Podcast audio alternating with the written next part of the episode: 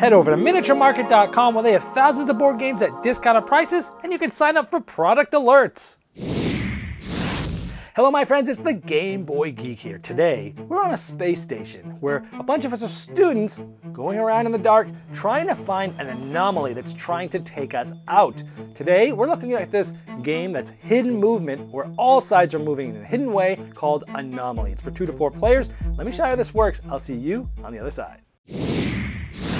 All right, well, there's Anomaly. This game has fantastic artwork on all the cards, on the board. It's just, it really draws you in, and Starling Games typically has games that have great art. This is a super tense experience because I love hidden movement games, but the twist here is that everyone is hidden anomaly, but and the students. And it's really interesting because the students don't know where anybody else is for sure, just like the anomaly doesn't. They're like, oh, should I shoot in this room? Jeez, I don't know. One of my students might be there.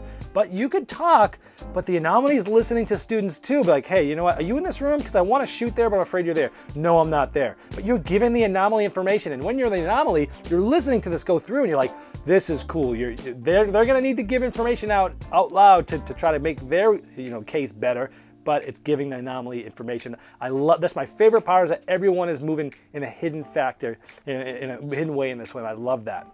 The turn pacing is really cool. It goes student anomaly, student anomaly, but often the anomaly will be skipping turns, waiting, waiting, waiting, trying to wait it out, getting cards from them, and waiting for the right time to strike because they get to do you know possibly two things on their one action.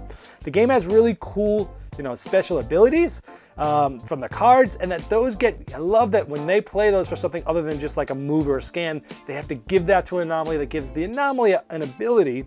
And I love that the very powerful evolves need two cards, but if they're able to give that to them, that anomaly will get a really powerful special ability that's ongoing. Really cool aspect of that sort of, oh, I'm gonna do this powerful thing, but I'm gonna give this card to them. Oh, Really cool aspect of the game.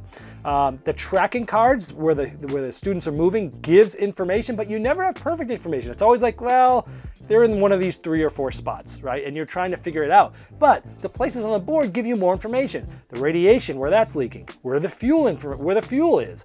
All of this gives you information as to where they might be going, and it ramps up as the game goes on.